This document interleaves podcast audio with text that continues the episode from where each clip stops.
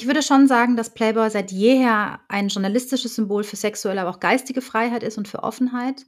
Ähm, damals war die Nacktheit per se die Nachricht. Also damals konnte man eben mit Nacktheit an sich ähm, provozieren. Heute ist Nacktheit ja viel selbstverständlicher. Aber selbst Facebook, Apple, Google haben immer noch ähm, offenbar sehr große ähm, Schwierigkeiten, was das Thema äh, angeht. Und offenbar prov provoziert auch ein, eine Brustwarze manche Menschen noch viel, viel mehr als eine Abbildung einer Waffe beispielsweise. Willkommen zu Subscribe Now, dem Podcast über alles, was man abonnieren kann. Mein Name ist Lennart Schneider und hier spreche ich alle zwei Wochen mit Entscheiderinnen aus den spannendsten Abo-Unternehmen und versuche herauszufinden, was wir von ihnen lernen können. Dabei schauen wir uns ganz unterschiedliche Branchen und Produkte an, denn die bisherigen Interviews haben auf jeden Fall bewiesen, dass die Herausforderungen bei allen Abo-Unternehmen sehr ähnlich sind und dass sich viele Ansätze gut übertragen lassen. In der heutigen Folge sprechen wir über eine Marke, die wahrscheinlich die meisten Menschen auf der Welt kennen. Den Playboy. In Deutschland hat er gerade seinen 50. Geburtstag gefeiert und während die Printausgabe in den USA vor zwei Jahren schon eingestellt wurde, möchte das Team hinter der deutschen Ausgabe beweisen, dass die Traditionsmarke eine strahlende Zukunft hat. Und das auch in Print.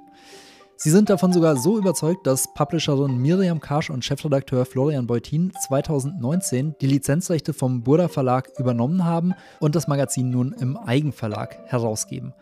Das fand ich so spannend, dass ich von Miriam unbedingt wissen wollte, wie sie diese, wie ich finde, sehr mutige Entscheidung getroffen haben und warum sie diese Marke so sehr liebt. Außerdem erzählt sie, warum sie die Zukunft im Abo sehen und wie ihre Digitalstrategie aussieht, die ich im Vergleich zu den meisten Zeitungen und Zeitschriften sehr ungewöhnlich finde. Bei einer Marke mit 70-jähriger Tradition hat mich außerdem interessiert, wie sie sie in die Zukunft führen und wie sie mit der massenhaft verfügbaren kostenlosen Nacktheit im Internet mit einem Premium-Produkt konkurrieren. Ich fand das Gespräch nicht nur wahnsinnig unterhaltsam und kurzweilig, sondern habe viel daraus gelernt und einige neue Ideen mitgenommen. Ich hoffe, euch geht es genauso und wünsche euch viel Spaß beim Zuhören. Hallo Miriam. Hallo Lennart. Ich bin vor ein paar Monaten zum ersten Mal über deinen Namen gestolpert äh, auf LinkedIn, weil ich eure Geschichte wahnsinnig spannend fand.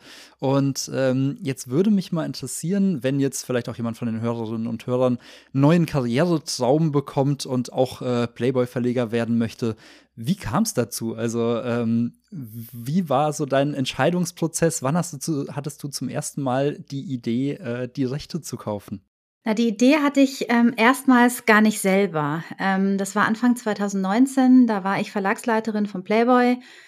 Ich habe ähm, lange Zeit bei Hubert Boder Media gearbeitet, kam 2012 nach einer kurzen, äh, nach einer kurzen, äh, äh, nicht Auszeit, aber nach einem kurzen Ausflug zu Springer, kam ich dann 2012 zum Playboy, war also sieben Jahre schon als Objektleiterin, erst später als Verlagsleiterin, also in kaufmännischer Tätigkeit für den Playboy äh, unterwegs. Und Anfang 2019 hat uns dann unsere Geschäftsführung, Managing Director, ähm, informiert darüber, dass sich Borda von der Lizenz trennen wird. Ähm, und damals dann noch in meiner Funktion als Angestellte überlegt man sich natürlich, okay, wie kann so eine Abwicklung ablaufen? Also hört man einfach auf und verkauft alles, entlässt die Leute und lässt es einfach bleiben? Sucht man sich gegebenenfalls vielleicht einen Nachfolger? Ähm, und wer könnte da besser geeignet sein als die Leute, die es vorher schon gemacht haben? Und ähm, für meinen Mitgründer Florian Beutin, Chefredakteur des Playboy, war viel früher klar, dass er das unbedingt machen möchte.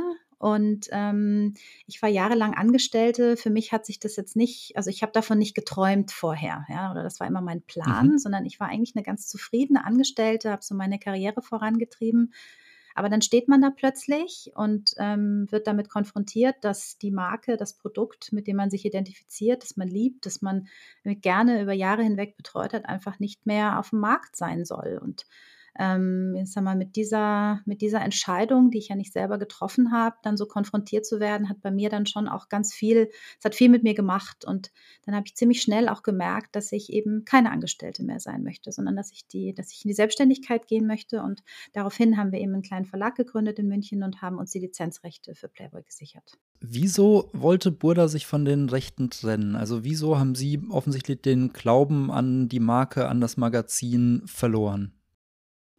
Also an der Stelle sage ich immer, das musst du Burda fragen. Ähm, es gibt, ähm, ja, es gibt, gibt Spekulationen darüber, auch ganz äh, interessante Gerüchte. Ähm, am Ende war es ähm, eine Eigentümerentscheidung. Ähm, also die Verlegerfamilie wollte die Lizenz nicht mehr im Portfolio haben. Und ihr wart von Anfang an relativ überzeugt, dass das ähm, auf jeden Fall ein tragfähiges, auch längerfristiges Geschäftsmodell für euch sein kann. Ähm, wie habt ihr das geprüft? Wie habt ihr diese Entscheidung dann am Ende getroffen? Also wovon habt ihr das abhängig gemacht, dass ihr es dann wirklich getan habt? Also zum einen mal hatten wir beide einfach Lust drauf, das zu machen. Und ähm, wie ich ja vorhin schon gesagt habe, ein, ein, ein Deutschland ohne Playboy konnten wir uns einfach nicht vorstellen. Ähm, und dann, wir kannten natürlich alle Zahlen. Also ich war ja vorher schon, ich sag mal, auch in kaufmännischer Tätigkeit ähm, für, den, für den Playboy tätig.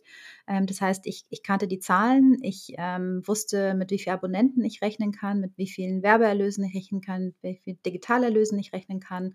Ähm, ich kannte, konnte die EV-Erlöse fürs nächste Jahr einigermaßen prognostizieren. Das waren natürlich war alles noch vor Corona. Allerdings ähm, war das natürlich trotzdem ein sehr verlässlicher Businessplan, den wir da schreiben konnten. Und ähm, wir machen das ja in deutlich, ähm, ich sag mal, kleinerer Struktur, äh, mit weniger Leuten, mit weniger Overhead-Kosten und auch mit, ähm, ich sag mal, der freien Wahl von Dienstleistern, was ja in einem großen Konzern auch nicht immer gegeben ist. Und wir konnten dadurch einfach auch kostenseitig extrem viel einsparen im Vergleich zum Vorher. Und so haben wir eben einen soliden Businessplan erstellt und ähm, als der dann auch Hand und Fuß hatte, haben wir gesagt, okay, dann ähm, machen wir das jetzt.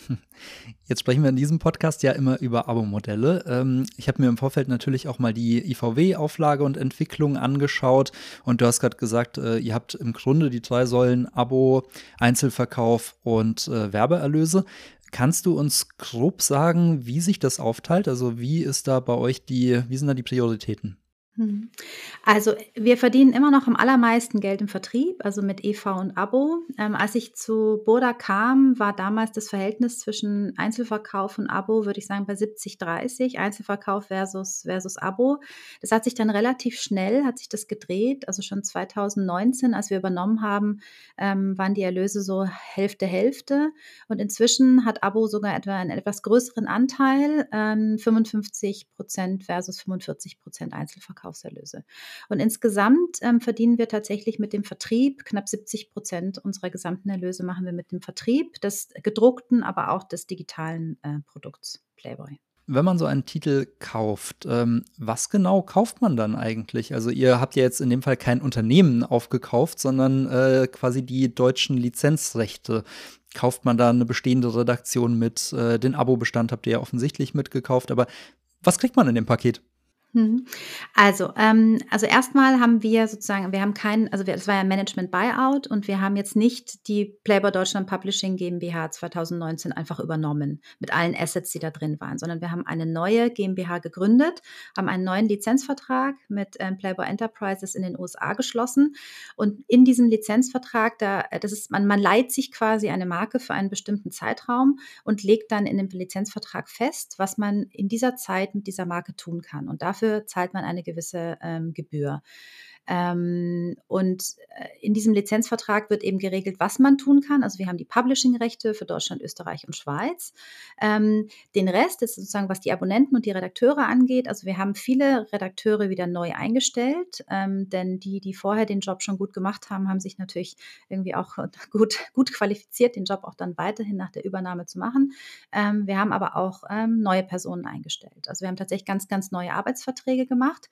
Und bei den Abonnenten ähm, ist es ein bisschen anders. Die äh, lagen äh, auch vorher schon bei Burda. Ähm, und die kaufen jetzt die Hefte. Also die also Burda ist ja als mit der NVG als WBZler ähm, auch ähm, im Markt unterwegs und somit kaufen wir, äh, kaufen die die Hefte bei uns ein und sind sozusagen als Drittanbieter für Abonnenten unterwegs. Das stelle ich mir eine wahnsinnig schwierige Konstellation vor. Also ich kenne das ja noch von der Zeit und das Problem ist ja immer, dass man dann keinen direkten Kundenkontakt im Endeffekt habt. Also wahrscheinlich dürft ihr diese Kunden noch nicht mal per E-Mail anschreiben oder wie, wie sieht das aus? Ähm, wir können sie selber tatsächlich nicht direkt ähm, anschreiben, äh, aber wir haben einen sehr engen Draht auch zur NVG und ähm, stimmen Aktionen ab, machen, machen Mailings, machen Print, äh, Print-Mailings. Ähm, aber du hast völlig recht, der Zugriff auf diesen Abo-Bestand ist tatsächlich nicht, nicht so gut wie auf unseren eigenen Verlagsabo-Bestand, den wir dann ab 2019 aufgebaut haben. Ist es für euch dann jetzt auch eine Priorität, immer mehr dann in euer eigenes neues Abo reinzuholen? Absolut, absolut, ganz klar. Ja, ja, ganz eindeutig. Du hast gerade schon gesagt, dass ihr die Lizenz bei dem US-Playboy äh, eingeholt habt. Wie ist da die Rollenverteilung? Also, ich habe in einem Interview mit äh, deinem Mitgründer gelesen, äh, dass ihr da relativ freie Hand habt. Aber was ist in diesem Lizenzvertrag geregelt? Was dürft ihr machen? Ähm, wo müsst ihr euch ein Einverständnis abholen? Wie kann ich mir das vorstellen? Also ganz grundsätzlich sind wir relativ frei in dem, was wir inhaltlich tun. Um dir ein Beispiel zu nennen, als der amerikanische Playboy 2015 entschieden hat, die Nacktheit aus dem, ähm, aus dem Heft zu verbannen, ähm, haben wir damals gesagt, äh, man kann nicht einfach den USP aus so einem Heft rausschneiden. Das machen wir nicht mit. Und das war damals kein Problem. Also wir waren damals auch schon überzeugt, ähm, dass Nacktheit einfach der USP ist, auch in Zeiten von, von Internet. Ähm, und wir haben damals äh, uns eben dann nicht für den amerikanischen Weg entschieden. Und die Amerikaner haben ja dann auch ein Jahr später eine Rolle rückwärts gemacht und ähm, haben die Nacktheit auch wieder zurück ins Heft geholt. Also da sind wir tatsächlich unabhängig. Generell, was dürft ihr mit der Marke machen? Also habt ihr wirklich nur die Lizenz, Lizenz für die Magazine oder dürft ihr auch in alle möglichen anderen Geschäftsmodelle äh, damit gehen? Also wir haben jetzt erstmal ähm, haben wir die Publishing-Rechte für, ähm, für Playboy, für Deutschland, Österreich und Schweiz. Das heißt, wir dürfen alles, was in, im weitesten Sinne Publishing-Geschäft ist. Das heißt, wir dürfen ein Magazin machen, wir dürfen eine Webseite machen, wir dürfen Bücher machen, wir dürfen Kalender machen. Zusätzlich ähm, haben wir auch ein Paid-Content-Angebot, äh, Playboy Premium. Das ist auch ein Abo-Modell. Mhm. Ähm, das ist eine reine nackte Seite. Ähm, dort gibt es 250.000 ähm, Fotos und Videos, alles Aktfotografie. Ähm, und also auch Making-of-Material von den aktuellen Titelstars, zusätzliche Galerien, die es vielleicht nicht ins Heft geschafft haben. Ähm, und äh, ich sag mal, was diesen Nackt-Content angeht, das teilen wir auch mit den anderen Lizenznehmern und da bekommen wir auch für Playboy Premium durchaus ähm, sehr viel Content äh, auch aus den USA, den wir dann für unsere für unser Playboy Premium auch nutzen können. Und gleichzeitig ist es auch so, dass andere Lizenznehmer, also zum Beispiel ähm, Playboy Niederlande, äh, sich auch hin und wieder mal eine Strecke von uns nehmen und die dann auch in, in, den, in, äh, in den Niederlanden abdrucken. Und haben die anderen Portale dann alle mehr oder weniger das gleiche Premium-Portal, auf dem dann diese Fotos zu sehen sind? Also ist dieses Portal so eine Art internationales Joint Venture zwischen allen Lizenznehmern? Ähm, nein, äh, wir sind tatsächlich, es gibt nur zweimal Playboy, also Playboy Plus heißt es in den USA, bei uns heißt es Playboy Premium. Ähm, die sind unterschiedlich, einfach auch so vom, ich sage mal natürlich auch vom ganzen, von der ganzen Usability, von, vom Design her. Ähm, und bei uns ist natürlich der Fokus schon auch auf unseren eigenen deutschen Produktionen. Das heißt, wir haben ja immer, für alle, die es nicht wissen, wir haben drei Nacktstrecken im Heft, also einmal den Titelstar, das ist immer die Dame, die vorne auf dem, auf dem Cover ist. Dann haben wir eine Playmate, das ist so das Mädchen, die Frau von nebenan, die ich möglicherweise irgendwie auch noch beim, beim Bäcker treffen könnte oder die halt in meiner Nachbarschaft wohnen könnte. Also die könnt, der könnte ich ähm, über den Weg laufen möglicherweise. Und dann haben wir noch eine dritte Strecke, ähm, das, ist, ähm, das ist die Blende 6. Die hat so ein bisschen einen, wie soll ich sagen, eher einen künstlerischen äh, Ansatz. Das ist dann auch mal eine Zusammenschau von einem Fotografen beispielsweise. Und ähm, in Playboy Premium ist tatsächlich der Fokus schon eher auf den deutschen Stars ähm, und auf den deutschen Playmates. Und das ist eigentlich auch der Grund, warum ähm, Abonnenten bei uns auch das Abo abschließen und nicht in den USA. Ich habe mich generell, ich habe mir jetzt äh, in der Vorbereitung zum ersten Mal einen eigenen Playboy gekauft. War ein schönes Erlebnis. Ähm, und ähm, habe mich da tatsächlich gefragt, wie bei euch so die Priorität zwischen dem Journalismus ist, zwischen den Reportagen, die ja auch darin zu finden sind und den Interviews und der Nacktheit. Ähm, wenn ich es jetzt äh, so im Digitalen sehe, dann habt ihr euch da ja ziemlich eindeutig entschieden, dass ähm, beim Paid-Content-Modell ihr keine Zahlungsbereitschaft für den Journalist, äh, Journalismus gesehen habt. Wie kam es zu dieser Entscheidung?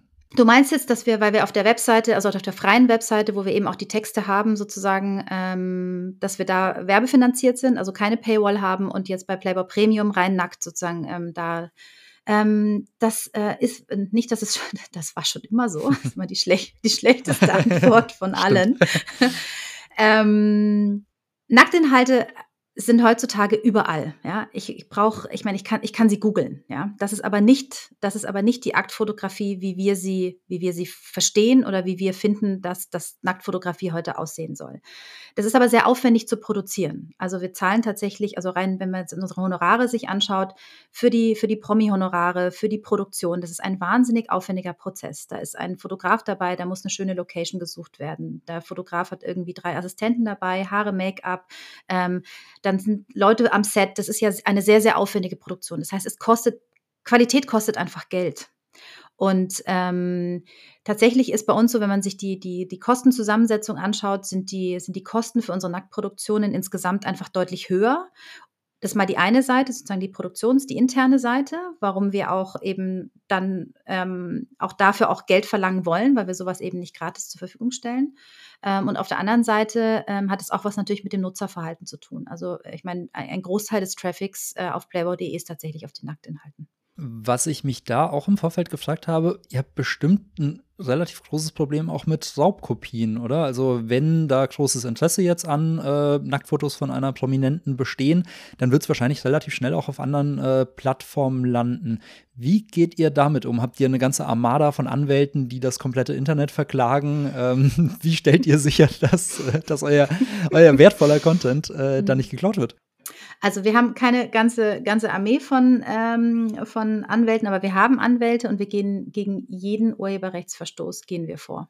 Also alles, was wir entdecken und das, das reicht von, ich sag mal, Privatanbietern, die aus Playboy Premium die Fotos ausdrucken und die dann auf Ebay verkaufen, bis hin zu tatsächlich irgendwie ähm, Seiten wie Celebgate oder Star.com, ähm, wo es etwas schwieriger ist, dagegen vorzugehen, weil dann die Server und die Betreiber irgendwo in Malta oder in Honolulu sitzen ähm, und es einfach sehr schwer dagegen vorzugehen. Aber das heißt nicht, dass wir es nicht tun. Also wir machen das alleine auch schon zum Schutz der Personen, die wir fotografiert haben, die das natürlich auch nicht möchten. Also es ähm, berührt ja auch unterschiedliche Rechte. Es berührt einmal natürlich das Urheberrecht, es berührt das Markenrecht, aber es berührt ja auch die Persönlichkeitsrechte der jeweiligen Models und ähm, ähm, genau der, der jeweiligen Models. Das heißt, da gehen wir ganz, ganz knallhart gegen jeden Verstoß vor und ähm, geben, da, geben da auch Geld aus. Und hin und wieder erwischt man mal einen, dann gibt es dann auch noch wieder ein bisschen Schadensersatz und so refinanzieren wir dieses, diesen, äh, diesen Prozess. Aber das ist tatsächlich, also das ist wirklich eine No-Tolerance-Policy, die wir da verfolgen. Ja, muss man wahrscheinlich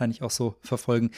Ich habe jetzt im Vorfeld gelesen, es hatte mich ein bisschen überrascht, äh, dass der US-Playboy im März 2020 in der Printform eingestellt wurde. Ähm, das war, nachdem ihr entschieden habt, äh, die deutsche Lizenz zu übernehmen. Wie hast du darauf reagiert, als du das gehört hast? Hm. Ähm, das war in einer, ich sag mal, Gemengelage von ähm, Lockdown und Corona und natürlich auch diesem ganzen Thema, ah, Menschen sind jetzt nicht mehr unterwegs. Man muss aber beim US-Playboy immer im Hinterkopf behalten, dass der Fehler einfach schon fünf Jahre vorher gemacht wurde, nämlich 2015, als sie entschieden haben, die Nacktheit aus dem Magazin zu nehmen. In dem Zuge ähm, hat, äh, hat der amerikanische Playboy drei Viertel seiner Abonnenten verloren. Wow. Und die Hoffnung, dass sie, ähm, ich sag mal, mit der, ähm, mit der fehlenden Nacktheit im Heft plötzlich Werbekunden anziehen, ähm, die Rechnung ist nicht aufgegangen. Ähm, das heißt, es war dann eigentlich die konsequente Entscheidung einer Fehlentscheidung, die schon viel vorher getroffen wurde, weil dieses Geschäftsmodell ähm, einfach nicht mehr funktioniert hat. Und dann muss man auch noch sagen, der Kioskverkauf in Amerika, der ist quasi ähm, ja nicht, nicht äh, vorhanden, einfach durch die Großflächigkeit und auch, ähm, ich sag mal, dieses, äh, die vielen Landstriche in Amerika, die, wo keiner wohnt, ähm, beliefert man ja Hefte eigentlich maximal in die Großstädte. Also du kannst gar keine flächendeckende Versorgung, ähm, kannst du gewährleisten. Das heißt, auch das Abo-Geschäft in Amerika ist deutlich wichtiger und wenn du dann halt drei Viertel deiner Basis verlierst, kannst du kein Geschäft mehr machen. Also ich habe das tatsächlich im Zusammenhang mit dieser Fehlentscheidung vorher gesehen und dass dann eben mit, ich sage mal, Corona, Menschen sind nicht mehr unterwegs und sind digital unterwegs, ähm, war das damals eine, eine Entscheidung der Amerikaner, ähm, ja, die wir aber ähm, zur Kenntnis genommen haben, aber ähm, die uns nicht weiter berührt hat. Das ist ja zu einem gewissen Grad in Deutschland auch ähnlich. Also die Abo-Auflage steigt, aber der Einzelverkauf ist in den letzten Jahren ja auch deutlich gesunken. Ich glaube, seit ihr äh, am Ruder seid, äh, hat er sich stabilisiert, so wie ich es gesehen habe. Aber mhm. wie verändert sich insgesamt eure Strategie dadurch, dass der Einzelverkauf immer weniger wichtig wird? Ähm, ja, wir haben tatsächlich 2021 ähm, im zweiten Quartal mit knapp 46.000 Abonnenten die höchste Auflage seit 2000 ausweisen können. Jetzt auch im letzten Quartal 2022 auch ein bisschen getrieben durch die Jubiläumsausgabe 50 Jahre Playboy Deutschland. Das war die 8 ähm, 2022. Konnten wir jetzt dieses Jahr auch 15 Prozent plus auch am Kiosk ausweisen. Das ist aber jetzt, würde ich sagen, eher mal die Ausnahme. Das zeigt zwar, dass wir mit echten Highlights auch noch mal im Kiosk erfolgreich sein können, aber ich setze absolut meine, meine Priorität auf Abo und das nicht erst seit den steigenden Produktionskosten und Remi-Quoten, ähm, aber dadurch verschärft sich das natürlich aktuell. Also durch die, durch die ähm, Zusammenschlüsse im Grosso, durch ähm, immer mehr Frühremissionen, höher werdende Remissionen, ist das ähm, System Einzelverkauf einfach extrem schwierig geworden zu steuern und einfach auch extrem teuer geworden.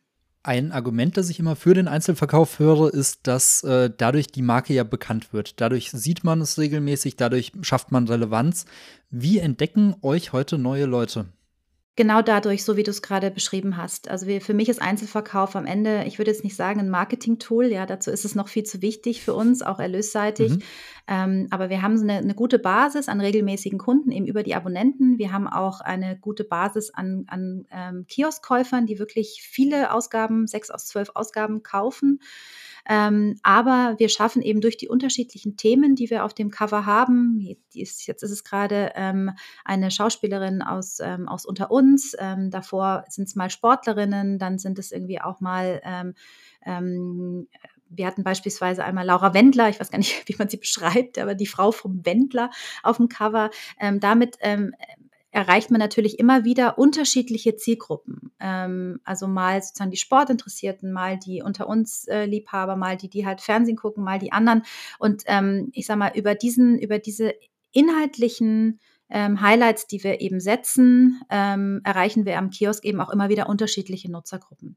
Und um dir vielleicht noch ein anderes Beispiel zu nennen, wir haben jetzt aktuell zum allerersten Mal auf der auf der Rückseite äh, der aktuellen Ausgabe haben wir ein Cover gemacht mit Luciano. Luciano ist einer der, ähm, für alle, die es nicht kennen, ja, ich kannte ihn vorher tatsächlich auch nicht, ist einer der erfolgreichsten deutschen Künstler mit 1,8 Millionen Follower auf Instagram, mit 300 Streams seines Albums ähm, Majestic auf Spotify, äh, ist wirklich einer der erfolgreichsten mhm. deutschen Künstler. Äh, den haben wir auf dem Backcover der aktuellen Ausgabe und haben, den, äh, haben das Cover am Dienstag zum äh, digitalen EVT ähm, um, ich glaube, 18.20 Uhr haben wir das gepostet mit ihm als Co-Autor innerhalb von zwei Stunden 100.000 Likes gehabt. Ja. Also das ist jetzt schon der absolut erfolgreichste Post ähm, und auch der reichweitenstärkste Post. Und ähm, ich sage mal, sowas macht man dann eben auch mal, um neue Nutzergruppen zu erreichen. Ja, du hast gerade äh, Laura Wendler, ich glaube früher hieß sie mal Müller, ähm, angesprochen. Ich habe nämlich im Vorfeld mir mal eure Google Trends Kurve angeschaut und das war der größte Ausschlag, den ich beim Suchbegriff Playboy gefunden habe. Also am Ende ziehen bei euch immer die Persönlichkeiten, oder? Abs absolut. Ich sag immer, ähm, Playboy ist so ein bisschen wie, ähm, ich sag mal, wie ein, wie, ein, wie ein Laden. Der, draußen steht immer der Titelstar. Das heißt, um überhaupt reinzugehen, sag mal, wirst du, wirst du über den Titelstar gecatcht und dann gehst du rein und dann muss dir natürlich, irgendwie muss es dir drinnen auch noch gefallen, dass du dann bleibst, ja. Aber absolut, ja, absolut richtig. Was sich dort ja in den letzten Jahrzehnten ähm, massiv verschoben hat, ist, dass ihr früher der Gatekeeper wart. Also ihr habt darüber entschieden, wer teilweise auch bekannt wird, ähm, wer gesehen wird. Mittlerweile haben, glaube ich, fast alle, die bei euch im Magazin sind, auch eigene Instagram-Kanäle. Ihr verlinkt die ja sogar im Magazin. Ähm, haben sich da die Rollen massiv verschoben? Ich glaube, die Rollen haben sich verändert, weil es auch für uns ist äh, Instagram oder Social Media natürlich auch ein guter Kanal, um auch zu akquirieren. Ähm, das heißt, äh, wir haben, um dir auch da ein Beispiel zu nennen, also Laura Müller ist, ist ein gutes Beispiel. Die war ähm, auch gerade was ihre, was ihre Social Media Reichweiten angeht, ähm, vor ihrem Playboy-Shooting ähm, nicht ganz da, wo sie heute ist. Aber auch um dir ein anderes Beispiel zu nennen, Julia Römmelt, ähm, Playmate des Jahres 20, äh, 2020. Ähm, die hat beispielsweise, bevor sie im Playboy war, war die schon auf Social Media relativ erfolgreich, hatte, glaube ich, so 250 oder 280.000 Follower. Darüber haben wir sie auch entdeckt. Und nach dem Shooting ging, ging ihre, ihre Instagram-Reichweite einfach nur nach oben. Heutzutage hat sie 1,4 Millionen Follower. Wow. Und das eben auch, und das glaube ich, das bedingt sich gegenseitig. Das ist, das ist ähm, auch für beide Seiten irgendwie eine gute, eine gute Möglichkeit. Ist es generell leichter oder schwieriger geworden, über die Jahre Frauen für das Cover zu finden? Ich glaube, es ist anders geworden. Ähm, während früher eigentlich Wetten das entschieden hat, wer prominent ist. Ähm, ist es heute einfach anders. Prominenz, also der, der, der Begriff der Prominenz oder der Relevanz hat sich einfach total verschoben. Ähm, es, gibt, äh, es gibt einfach ähm, junge Frauen, die auf Social Media bekannt, relevant sind, da eine Wahnsinnsreichweite haben, die haben meine Eltern noch nie gehört, ja, oder auch ich vielleicht, vielleicht nicht. Ähm, es hat sich einfach, es hat sich einfach verändert. Aber es gibt natürlich immer noch viele Frauen, die, ähm, die auf der einen, vielleicht muss ich nochmal von vorne anfangen, um überhaupt vielleicht nochmal zu beschreiben, wie sowas überhaupt mhm. abläuft. Mhm. Also es ist ja nicht so, dass wir den ganzen Tag irgendwie ähm, Briefe schreiben an irgendwelche ähm, Schauspielerinnen, die wir, die wir, ähm, die wir im Fernsehen gesehen haben, sondern es ist ja oft auch, also einmal ist es, ist es ein, ein beidseitiger Prozess, also auf uns kommen Managements zu, ähm, wir erfahren, wir arbeiten mit Produktionsfirmen zusammen, auch TV-Produktionsfirmen, von denen wir wissen, wer, also wer ist, wer wird im Dschungel sein, wer ist bei Big Brother, wer ist bei Let's mhm. Dance, mhm. sodass wir da im Vorfeld auch, auch mit mit einbezogen werden. Ähm, und dann gibt es einfach Frauen, die seit vielen Jahren einfach bei uns sozusagen irgendwie nicht auf der Liste stehen, aber die wir natürlich irgendwie toll finden. Ähm, und die, denen schreibt man tatsächlich auch mal einen handgeschriebenen Brief. Den schreibst du dann oder schreibt dir niemand aus der Redaktion? Nein, das macht, das macht die Redaktion. Was die, was die Auswahl der Titelladies angeht, ähm, da halte ich mich tatsächlich raus. Ich äh, gucke nur, dass das Budget äh, eingehalten wird. Generell ähm, bringst du dich inhaltlich stark ein oder überhaupt gar nicht? Ähm, vielleicht kurz zu unserer Aufgabenteilung. Florian ist ja Florian Bertines Chefredakteur, war also ist er immer schon fürs Produkt ähm, verantwortlich und ich kümmere mich eher so um die kaufmännischen Themen. Wir sind jetzt gemeinsam Geschäftsführer.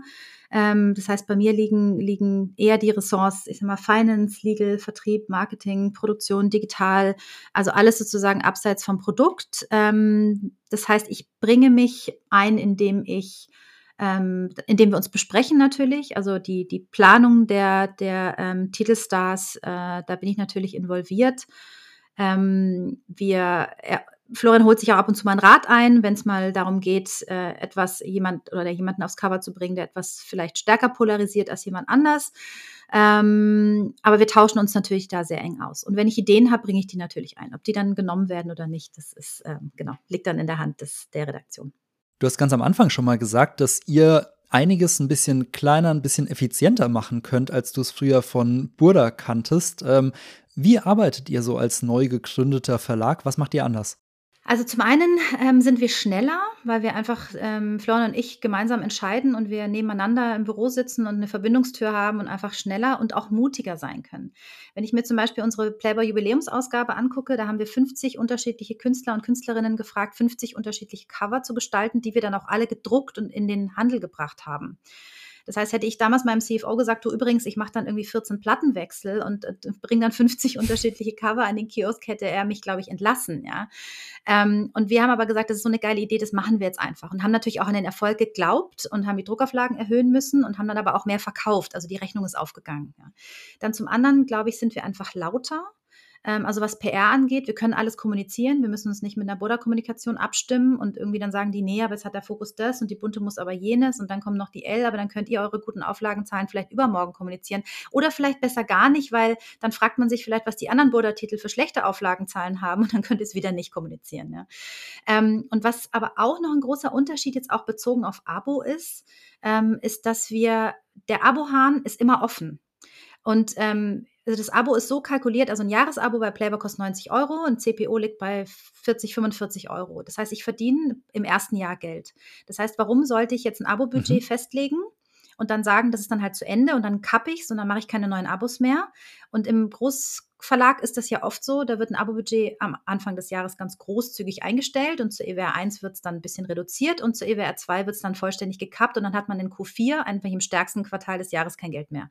Und ähm, das ist tatsächlich was, was wir einfach komplett anders machen. Das heißt, der Abo-Hahn ist immer auf. Wir nehmen alle Abos rein, egal zu welchem Zeitpunkt im Jahr die reinkommen. Also Marketing ist einfach eine Investition und kein Kostenfaktor für euch. Absolut. Und wenn, kommt darauf an, wie es kalkuliert ist. Also ich mache das jetzt natürlich nicht mit, mit WBZ-Abos, die ich, wo ich, wo ich draufzahlen muss im ersten Jahr, aber mhm. unsere Verlagsabos, ähm, die so kalkuliert sind, dass ich eben von Anfang an Geld verdiene, ja, genau, ist das äh, absolut richtig, ja. Das finde ich ein schönes Learning. Da können sich, glaube ich, einige Verlage was von abschauen. Wenn man mal an Hugh Hefner zurückdenkt, dann hat die Rolle des äh, Playboy-Herausgebers ja was sehr, sehr Glamouröses. Ähm, würdest du sagen, dein Leben ist glamouröser geworden, seit du Verlegerin bist? Nee, überhaupt nicht. Ich bin einfach das ist vielleicht aber auch so sowohl das gilt für Florian als auch für mich. Ähm, wir sind wir werden nicht uns treibt Geld nicht an. Das ist nicht unser Antrieb, das ist nicht unsere Motivation. Wir haben den Playboy damals übernommen, weil wir unabhängig ähm, und mit großer Leidenschaft für eine Marke arbeiten wollen und uns einfach der Job, den wir gemacht haben, einfach schon immer sehr viel Spaß gemacht hat. Das heißt irgendwie, ich bin, ich bin auch vorher schon, also auch als Angestellte, jeden Tag ins Büro gegangen und habe einmal irgendwie mindestens einmal am Tag laut gelacht, weil einfach die, die Umstände oder das Thema natürlich auch, ähm, ich sage mal, sehr viel äh, Humoristisches ähm, ähm, hervorbringen. Aber nee, also Geld treibt uns nicht an. Glamouröser ist es, ist es bestimmt nicht geworden, ja. Ich würde tatsächlich jetzt gerne mal ein bisschen tiefer einsteigen, was die Marke angeht, weil ich glaube, es ist wirklich so eine Marke, die weltweit einen Großteil der Menschen kennen. Ähm, und zunächst mal vielleicht äh, dein persönlicher Bezug. Ähm, was waren so deine ersten Erlebnisse mit dem Playboy? Wie kamst du damals zum Playboy? Also du bist ja seit 2012, glaube ich, äh, dort. Mhm. Ähm, wie kam es dazu? War das so eine gezielte Karriere, dass du mit fünf Jahren schon gesagt hast, ich will später mal äh, Playboy-Verlegerin werden? Hm, also, ich kam 2006 als Werkstudentin zu Boda Media und hatte da von Boda schon mal gehört, ähm, wusste aber nicht so ganz genau, was sie so für Publikationen haben. Bin dann mal die Publikationsliste durchgegangen und dann war da so Fokus und Freundin und Bunte und ich meinte, ja, das kenne ich schon alles und dann irgendwann stand da Playboy und dachte mir, das ist ja geil. Ja. Ähm, es war einfach von Anfang an schon so, dass ich immer fand, dass Playboy die einfach faszinierendste Marke im Boda-Portfolio war und dann habe ich ähm, meine äh, meine Verlagskarriere damals ähm, beim Vorstand begonnen äh, und guckte dann immer vom siebten Stock, vom Vorstands, äh, von der Vorstandsetage runter auf den Playboy-Flur, der sozusagen irgendwie ein, ein Haus nebenan ähm, im sechsten Stock und da war direkt gegenüber von meinem Zimmer war das Castingzimmer und da ging halt ab und zu mal so die, die Vorhänge auf und zu. Ähm, und das fand ich schon immer irgendwie ganz toll und ich fand auch den Playboy Adventskalender. Ich habe damals auch war Playboy eine der einzigen Zeitschriften, die ich äh, regelmäßig mit nach Hause genommen habe. Und dann bin ich eben drei drei Jahre zu Springer gegangen und kam dann zurück. Und dann habe ich natürlich irgendwie gedacht, ja, Buddha wäre irgendwie auch wieder super. Ähm, und dann war das einfach die, war das der Titel, zu dem ich am allerliebsten wollte. Also abgesehen von den Vorhängen im Castingzimmer, was hat dich an dieser Marke so fasziniert? Äh, es ist die Bekanntheit der Marke. Ich meine, äh, ich, ich sage mal, 97 Prozent der, der Welt äh, kennen Playboy, kennen das Hasensymbol eine der weltbekanntesten Marken, ist eine Ikone, gibt es seit 70 Jahren. Nächstes Jahr feiert Playboy USA 70 Jahre. Überhaupt, dass eine Marke über so einen langen Zeitraum Bestand haben kann. Ähm, alleine die Bekanntheit, die, die Historie, die Geschichte, ähm, die, die Offenheit und die Freiheit, für die dieses Symbol steht, das ist einfach das, was mich fasziniert. Ist das tatsächlich das, wo du sagen würdest, dafür steht der Playboy so positioniert ihr euch auch am Kiosk und gegenüber den Lesern? Ich würde schon sagen, dass Playboy seit jeher ein journalistisches Symbol für sexuelle, aber auch geistige Freiheit ist und für Offenheit. Ähm, damals, also jetzt in den USA 1953 oder auch in Deutschland 1952, in dem Jahr der Einführung, war die Nacktheit per se die Nachricht. Also damals konnte man eben mit Nacktheit an sich ähm, provozieren. Heute ist Nacktheit ja viel selbstverständlicher. Aber selbst Facebook, Apple, Google haben immer noch ähm, offenbar sehr große ähm, Schwierigkeiten, was das Thema äh, angeht. Und offenbar prov provoziert auch ein, eine Brustwarze manche Menschen noch viel, viel mehr als eine Abbildung einer Waffe beispielsweise. Ähm, und im Playboy geht es eben um Sexualität, es geht um Erotik, aber es geht auch um Selbstbestimmung. Und wir rücken eben die Frau auch in den Vordergrund, die selbstbestimmte Frau, ähm, die eben selber über ihren Körper entscheiden kann, ob sie sich nackt oder eben nicht nackt zeigen möchte. Ähm, und im Jahr 2022 ist nicht die Nacktheit die Nachricht, ja, sondern die, die Nacktheit ist ein Statement. So und so so sehen wir so sehen wir den Playboy in der heutigen Zeit. Ist das wirklich noch so? Weil ich habe das Gefühl, dass ja sehr viele Tabus gebrochen wurden und mittlerweile ist es ja nicht mehr wirklich so ein Aufreger, oder? Ja, für manche schon. Das ist interessant, dass wir wir hatten, ähm, vor ein paar Ausgaben hatten wir die erste offen lesbisch lebende Frau auf dem Cover und was wir da an Zuspruch auch aus der aus der queeren Community bekommen haben, ähm, aber auch Leserbriefe von von von, ähm, von Menschen, ähm, die das offenbar doch, ähm, sehr provokant fanden, dass wir das getan haben. Sei es auch zum Beispiel, wir hatten letztes Jahr mal oder vorletztes Jahr ähm, Hailey Hasselhoff, die Tochter von David Hasselhoff, auf dem, auf dem Cover. Das ist ein Plus-Size-Model und auch das scheint offenbar irgendwie Menschen noch zu provozieren, dass, ähm, dass wir Plus-Size-Models auf, aufs Cover nehmen und sie ausziehen. Du hast den Playboy auch mal als feministisch beschrieben. Ich denke mal, dass dir da wahrscheinlich auch viele äh, alteingesessene Feministinnen vehement widersprechen würden. Wieso findest du ihn feministisch? Frauen sollen selber darüber entscheiden können, ob sie sich nackt zeigen, ob sie sich nicht nackt zeigen, wie sie sich in der Öffentlichkeit geben, ob sie ihre Sexualität nach außen zeigen möchten oder nicht. Ähm, und ich finde Menschen und vor allem aber auch Frauen, weil du jetzt auch auf die Frauen angespielt hast, die anderen Frauen sagen, was sie zu tun und was sie nicht zu tun haben, sind für mich keine Feministinnen. Ist das Frauenbild, das im Playboy vertreten wird, aus deiner Sicht noch so zeitgemäß? Welches Frauenbild wird denn im Playboy vertreten, würde ich dich dann gerne zurückfragen.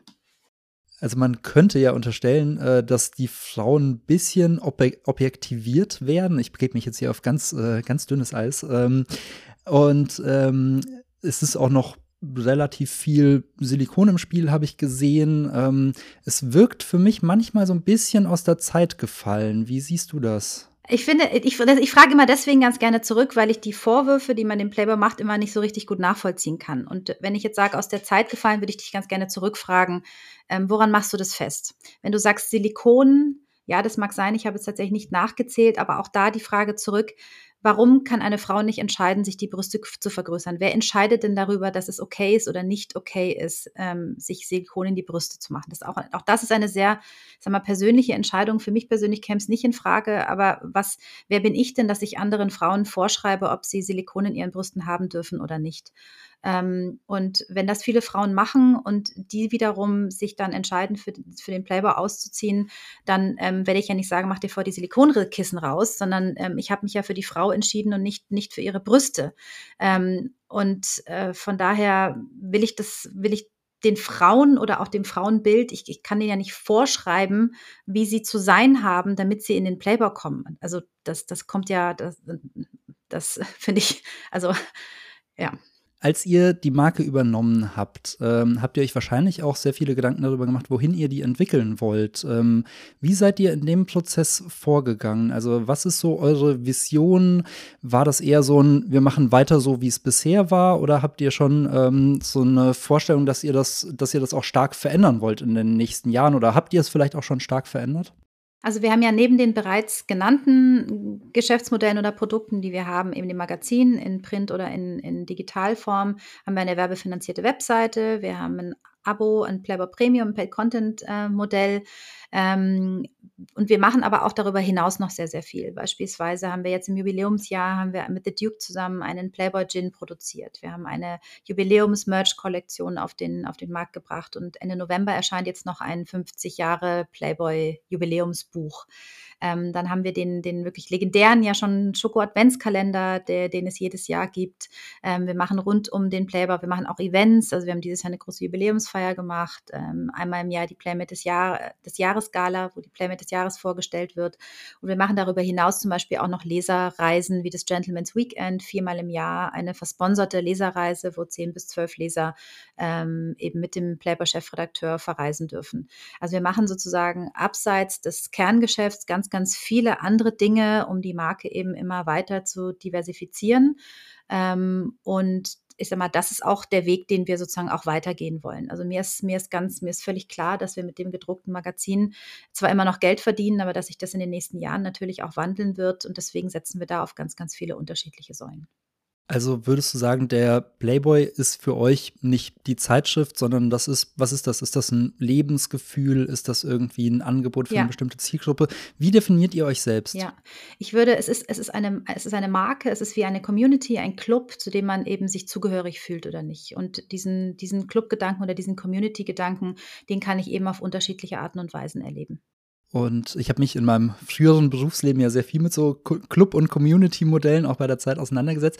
Wie kann ich mir das bei euch vorstellen? Also wie eng ist euer Austausch dann zu eurer Zielgruppe? Wie gut kennt ihr die? Ähm, vernetzt ihr die vielleicht auch bei manchen Sachen miteinander? Also wie sieht dieser Clubgedanke konkret aus? Mhm. Also der, ich sag mal, die, ich glaube, ich würde die Frage gern zweigeteilt beantworten, weil das eine ist tatsächlich ja auch eine, ich sag mal, eine technische Infrastruktur, die wir erstmal schaffen müssen, um diese, ich sag mal, Mitglied-Club-Gedanken irgendwie tatsächlich dann auch irgendwann in der Zukunft umzusetzen. Da sind wir einfach noch nicht so weit. Es hat damit zu tun, uns gibt es erst seit drei Jahren. Wir haben die, ganzen Digitalaktivitäten von Burda abgelöst, haben die dann gelauncht, mussten natürlich erstmal, ich sag mal, die eigenen Plattformen sozusagen ähm, schaffen und sind da jetzt, ich sag mal, auch noch nicht ganz fertig. Also ist man natürlich nie fertig, aber ähm, da gibt es noch so ein paar Dinge zu tun. Und auf der anderen Seite, ähm, um jetzt, sag mal, konkret sozusagen inhaltlich auf deine Frage einzugehen, ähm, wir stehen ich sag mal, im Kontakt über Leserbriefe, über das Gentleman's Weekend, ähm, über, ähm, über Newsletter, wo wir auch sehr, sehr große Response bekommen. Also auch die Interaktion inhaltlich, die inhaltliche Auseinandersetzung mit den Lesern ist tatsächlich, äh, ist tatsächlich sehr hoch. Wie würdest du denn eure Zielgruppe beschreiben? Ich habe mich das nämlich die ganze Zeit gefragt beim Durchblättern. Wer ist so der typische Playboy-Leser? Oder denkt ihr nicht in dem einen typischen oder sondern in vielen unterschiedlichen? Also der, also ich würde es so beschreiben, es sind vorwiegend gut gebildete Männer mit einem hohen Haushaltsnettoeinkommen, die das Leben genießen, die positiv auch in die Zukunft blicken, die sich gern was gönnen. Jetzt in Zahlen gesprochen, 87 Prozent Männer, der ist, die sind ungefähr 40, wir haben 13 Prozent Frauen. Auf playboy.de sind es hm. tatsächlich ein bisschen mehr Frauen, also 25 bis 30 Prozent Nutzerinnen auf oh, playboy.de. Wow. Mhm. Wie nutzt ihr diese Information oder wie, wie nutzt ihr das Wissen über eure Zielgruppe so in eurem Arbeitsalltag? Also ähm, stellt ihr euch bei allem, was ihr, was ihr macht, so Personas vor? Ähm, habt ihr immer so dieses Bild an der, an der Wand, für wen ihr jetzt diese neuen Produkte, diese neuen, das neue Magazin entwickelt? Ja, tatsächlich. Also diese, ein, diese eine Persona ist der ähm, Gentleman's Weekend Teilnehmer, den wir bei vielen Dingen, die wir tun, ähm, vor Augen haben, ja. Ist das dann auch eher so der Heavy-User, der Hardcore-Fan? Ja, absolut. Das sind auch die, denen wir ähm, dann sagen, es gibt ein Jubiläumsbuch und das wird dann auch gleich gekauft. Das sind auch die, die ein Bundle aus 50 unterschiedlichen Covern plus Playboy Gin von der Jubiläumsausgabe kaufen, einfach um alle 50 unterschiedlichen Cover auch äh, zu besitzen. So von der Wichtigkeit für euch, versucht ihr euch in Zukunft stärker auf diese Menschen mit einer sehr, sehr hohen Markenbindung zu fokussieren im Vergleich zu, ich sag mal, Gelegenheitslesern, die dann immer mal wieder am Kiosk zugreifen? Ja, ich glaube, man muss immer beides tun. Also wenn man jetzt sich nur auf die einen fokussiert und die anderen aus dem Blick verlässt, dann ähm, ist man irgendwann, ähm, ist der Kreis geschlossen. Ja, und das, das möchten wir nicht. Ja, also das ist schon, die Frage ist ja, wenn man so einen geschlossenen Kreis hat, wie jetzt nur Mitglieder oder nur Member, ist ja die Frage, wie, wie akquiriere ich dann neue Member oder wie akquiriere ich neue Mitglieder? Deswegen äh, muss man das eine tun, aber das andere nicht lassen. Ihr habt ja es ist schon mehrfach gefallen, eine wahnsinnig lange Tradition und Historie. Ähm, dazu hätte ich zwei Fragen. Also zum einen, als ihr äh, die Rechte übernommen habt, habt ihr quasi das Archiv und diese Historie dann auch mitgekauft oder liegt das noch bei Burda? Ähm, das kann man so nicht pauschal beantworten. Das hängt immer von den jeweiligen Verträgen ab. Ähm, und das ist ja immer eine Vereinbarung zwischen dem ähm, Lizenzinhaber zu der Zeit und der jeweiligen Person. Und da sind die Rechte einfach unterschiedlich. Manche sind nur geschlossen zwischen tatsächlich zwischen Boda und dem äh, und den jeweiligen Urhebern.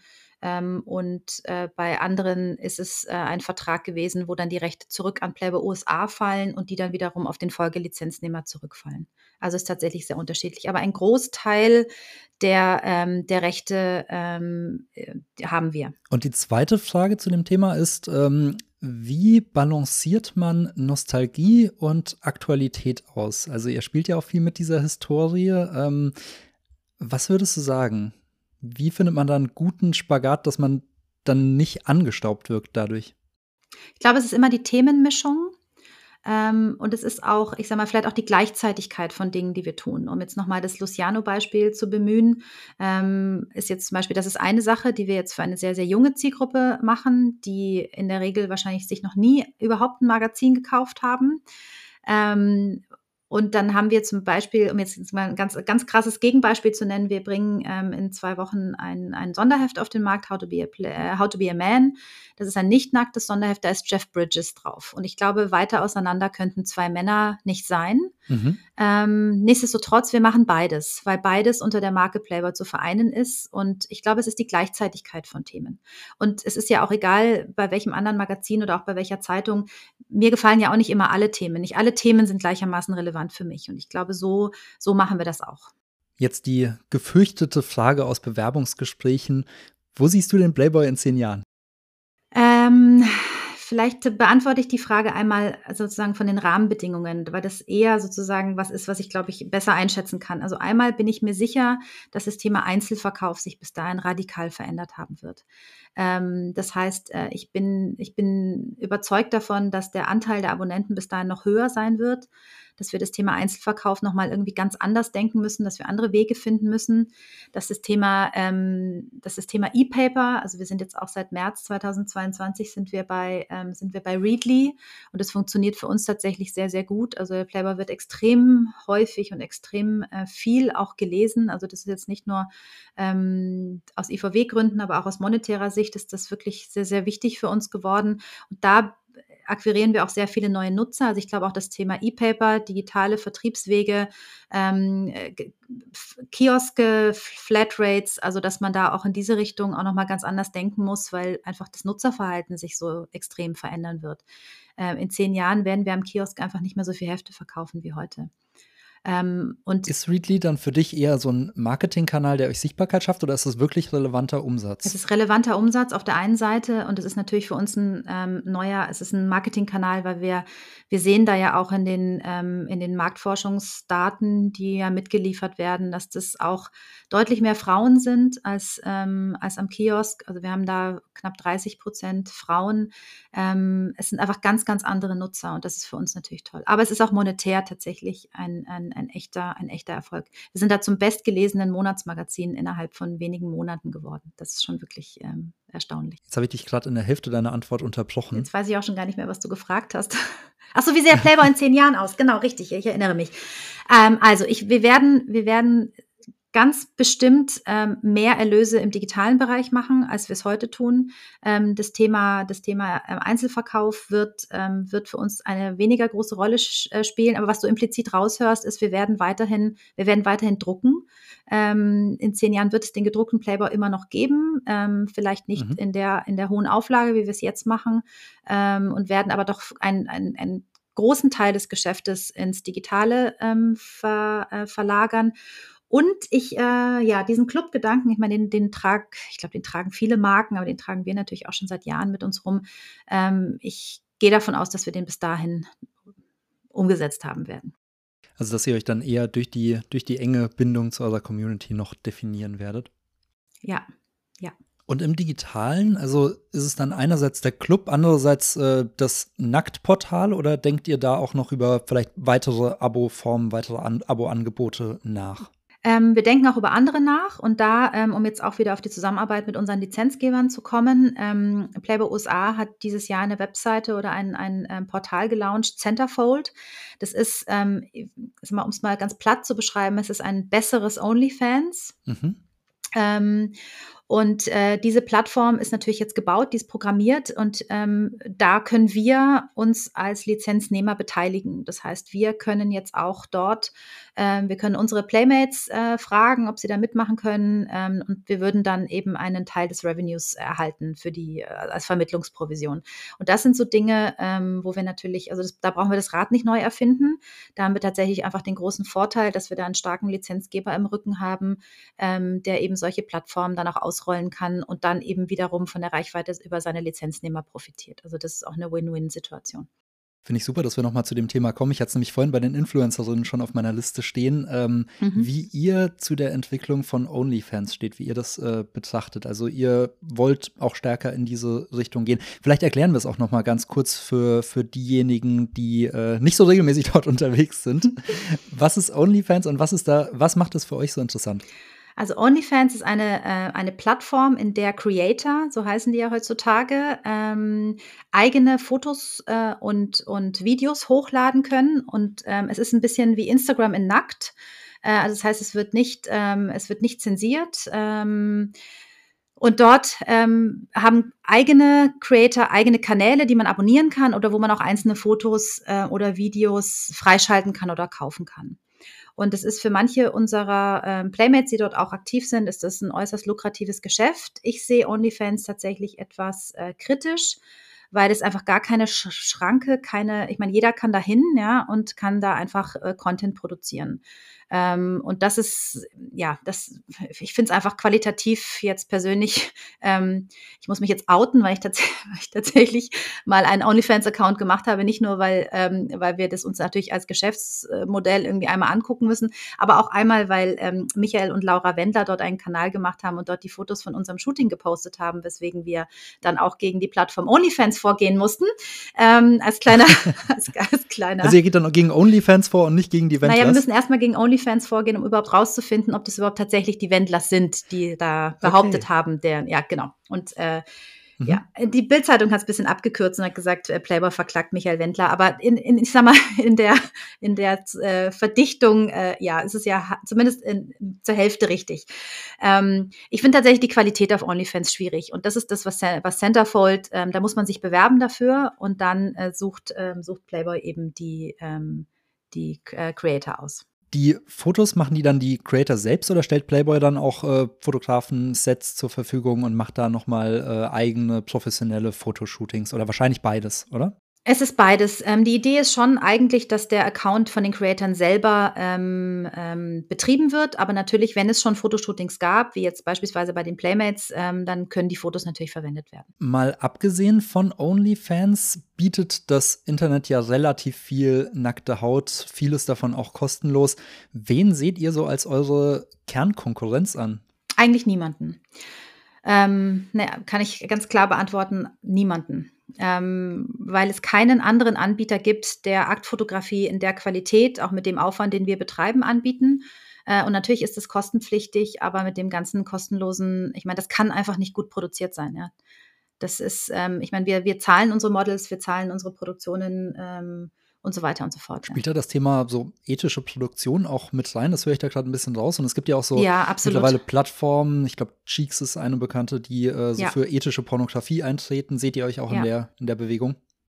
Äh, jetzt nicht, in, in, nicht, nicht im Themenbereich Pornografie, aber mhm. ja, natürlich. Also wir, ähm, wir zahlen, das ist einvernehmlich. Ich glaube, das sind alles Dinge, die muss man, äh, vielleicht muss man sie sagen, aber das ist natürlich selbstverständlich ja. für uns. Ja, ja, vielleicht muss man es sagen. Also es ist selbstverständlich, wir machen, wir machen mit allen Models Verträge, wir machen mit allen Fotografen Verträge. Dort wird ganz klar abgesteckt, was, was, ähm, was gemacht wird. Es werden gerade bei den, bei den Nacktproduktionen im Vorfeld wirklich sehr, sehr lange Gespräche geführt darüber, wie inszeniert werden möchte, wie, welche Location ausgewählt wird, welcher Fotograf. Das ist ja nicht alles, was wir sozusagen einfach nur bestimmen und dann sagen, jetzt komm mal dahin und mach dich mal nackig, sondern das ist tatsächlich eine gemeinsame Produktion. Das ist ja auch, ich sage mal, eine Once in a Lifetime, ähm, meistens zumindest eine Once in a Lifetime äh, Angelegenheit. Das heißt, für die Frau ist es ja auch ein sehr, sehr besonderer, ähm, ein besonderes Shooting, ein, ein besonderer Zeitraum.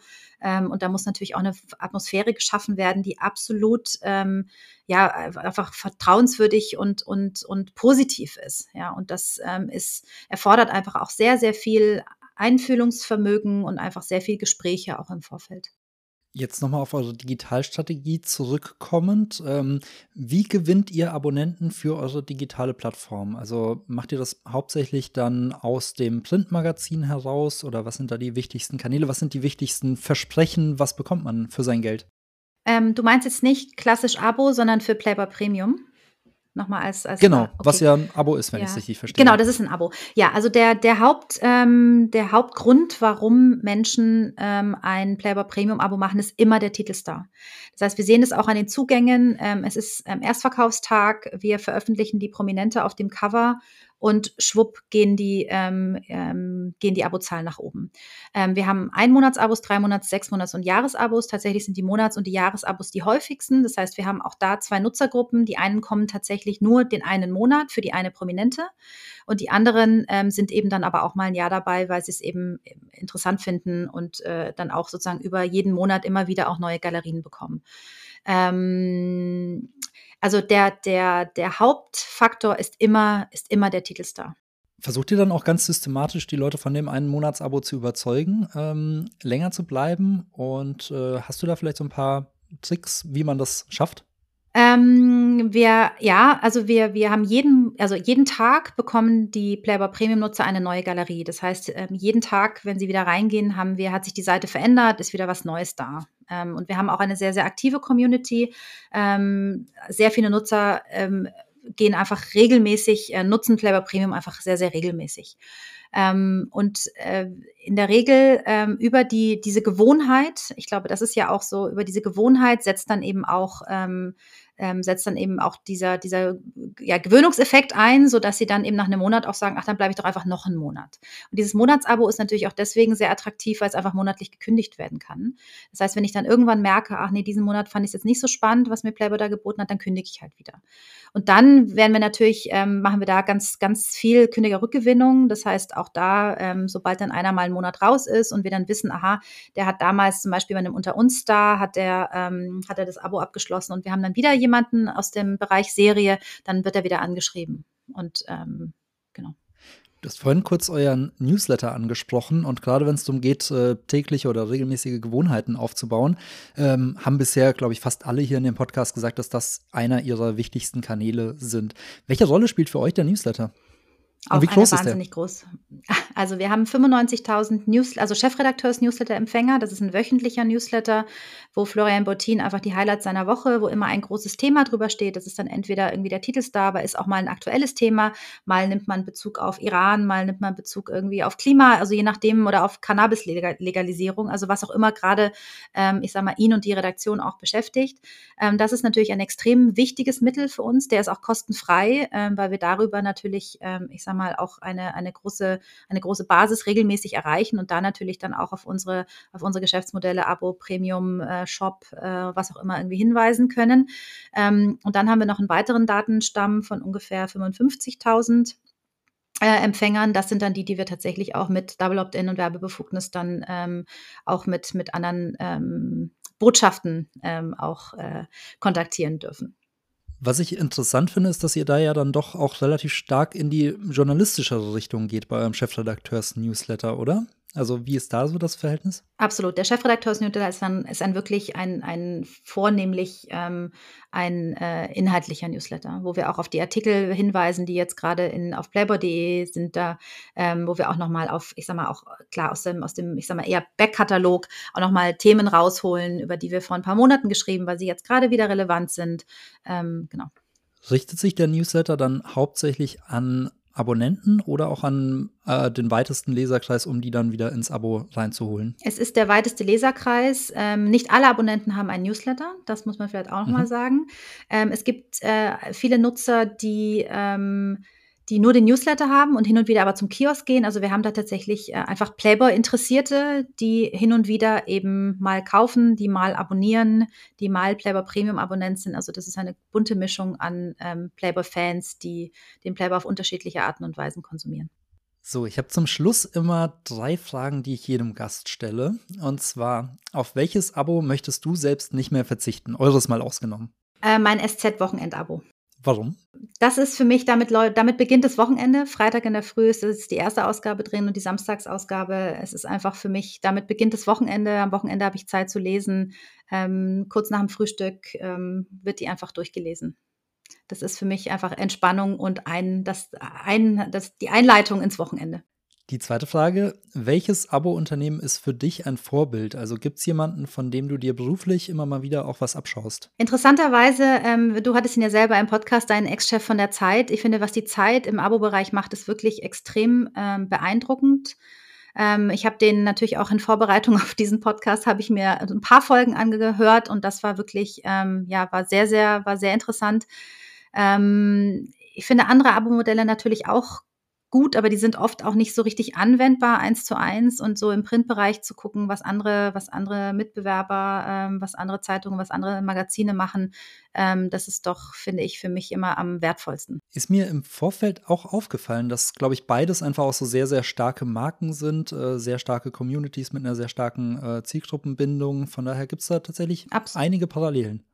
Absolut. Ich habe tatsächlich, was ich interessant fand, ist so dieses, dieses ganze Thema, dass sehr viel kostenfrei los, also mhm. kostenfrei weggegeben wird am Anfang. Das ist was, das machen wir nicht. Wir sagen immer, Playboy kostet Geld und wir verschenken nichts. Das ist tatsächlich so ein bisschen anders. Aber ähm, ansonsten habe ich, hab ich mir viele, viele Dinge notiert, während ich diesen Podcast gehört habe. Wobei, also eigentlich sind wir zwar schon in den Schlussfragen, aber die Frage finde ich jetzt doch ja. nochmal so interessant. Ähm, auf eurer Website findet man ja schon relativ vieles äh, umsonst und bei Instagram, ich meine, natürlich ist da Nacktheit ein bisschen eingeschränkt, aber ähm, da findet man ja auch einiges von euch. Also ihr gebt ja schon einiges auch her. Wir geben ein bisschen was her. Aber ähm, ich sag mal, das, ich finde, wir geben nur ein bisschen was her. Okay. Die, die Artikel sind ja auch nicht immer komplett, so zum Beispiel auf playboy.de. Ähm, ja, die Kunst mhm. ist, glaube ich, den Leuten dann immer zu zeigen, wie viel noch hinter der Tür steckt, weil teilweise. Wahrscheinlich. Äh, Vielleicht ist, haben wir das noch nicht gut genug gemacht. Das ist Vielleicht habe ich noch nicht lang genug gesucht. Ähm, Oder so. Dann die dritte und letzte Abschlussfrage. Was sollten andere Abo-Unternehmen von euch lernen?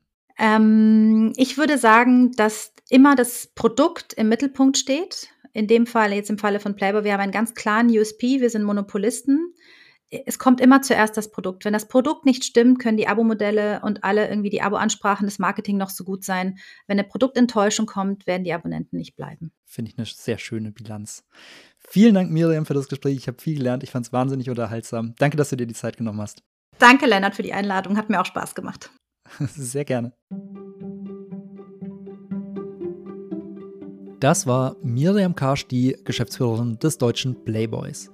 Vielen Dank, Miriam, dass du deine Erfahrung mit uns geteilt hast. Ich hoffe, ihr konntet wieder viel daraus mitnehmen und wenn das so ist, dann freue ich mich wie immer, wenn ihr den Podcast einem Freund oder einer Kollegin weiterempfehlt, denn nur so entdecken ihn noch mehr Menschen.